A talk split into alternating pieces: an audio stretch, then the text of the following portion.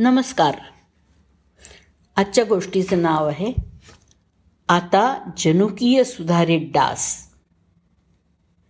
डास माणसासाठी उपद्रवी आहे आणि त्याच्यामुळे मलेरिया डेंग्यू चिकनगुनिया पिवळा ताप आणि झिका यासारख्या रोगांचा प्रसार होतो.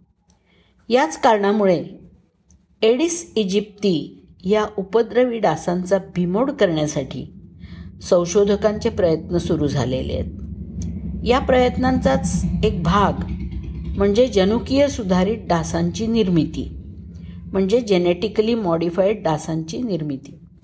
संशोधकांनी अलीकडेच प्रयोगशाळेमध्ये अशा जनुक सुधारित डासांची निर्मिती केलेली आहे.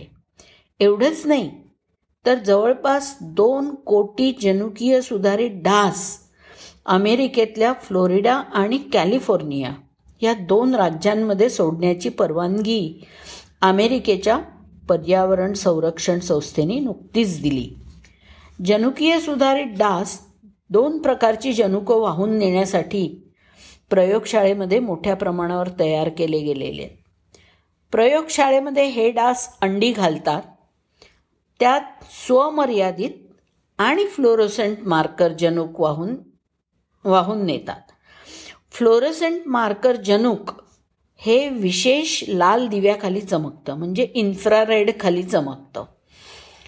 विषाणूजन्य रोगांचं संक्रमण कमी करणं हा या उपक्रमाचा उद्देश आहे. संशोधकांनी मोठ्या प्रमाणात जनुकीय सुधारित नर एडिस इजिप्ती डासांची निर्मिती प्रयोगशाळेमध्ये केलेली आहे. तयार केलेल्या नर डासांना वन्य स्थितीमध्ये सोडण्यात येतं. हे नर माणसाला चावा घेणाऱ्या माद्यांशी प्रजनन करतात. त्या प्रजननामध्ये नर एक जनुक सोडतात जे डासांच्या मादी पिलांना ठार करतं. डासांची नर पिलं मात्र जगतात.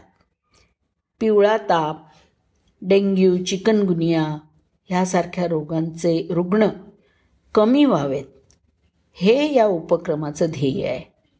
सामान्य प्रकारच्या एडिस इजिप्ती मादी डासांच्या दोषामुळे विषाणूंचा प्रसार होतो आणि आजार पसरतात. जनुकीय सुधारित डासांच्या माध्यमातून त्यांची संतती ठार मारणं हे या उपक्रमाचं उद्दिष्ट आहे. स्वमर्यादित जनुक मादी डासाच्या संततीला प्रौढ होण्यापासून प्रतिबंध करतात. या कारणामुळे मादी डास प्रौढ होण्यापूर्वीच मरून जाते. आणि परिणाम म्हणून त्यामुळे परिसरातले डास कमी होतात. डासांमुळे आरोग्याच्या समस्या वाढत आहेत त्यासाठी हे तंत्रज्ञान सहज उपलब्ध असणारं आणि वापरता येणारं आहे. त्यामुळेच या तंत्रज्ञानावरती काम केलं जात आहे. या कार्यक्रमाअंतर्गत गेल्या वर्षी फ्लोरिडा इथे लक्षावधी असे जनुकीय सुधारित डास सोडण्यात आले होते. अर्थात दुसरीकडे या कार्यक्रमावरती पर्यावरणवादी संघटनांनी टीका केलेली आहे. सार्वजनिक आरोग्याच्या दृष्टीने ही एक घातक चाल असू शकते अशी भूमिका त्यांनी मांडलेली आहे. फ्रेंड्स ऑफ अर्थ या गटाच्या मते या स्थानिक प्रदेशात डेंग्यू पिवळा ताप चिकुनगुनिया किंवा झिका या रोगांचे रुग्ण आढळलेले नाहीत. पर्यावरण संरक्षण संस्थेनी या जनुक सुधारित डासांच्या संभाव्य धोक्यांचा आढावा घेणं गरजेचं आहे.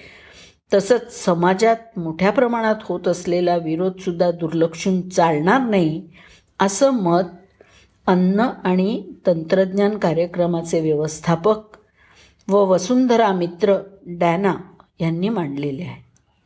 एकदा का हे डास पर्यावरणामध्ये सोडले तर ते परत बोलवता येणार नाहीत.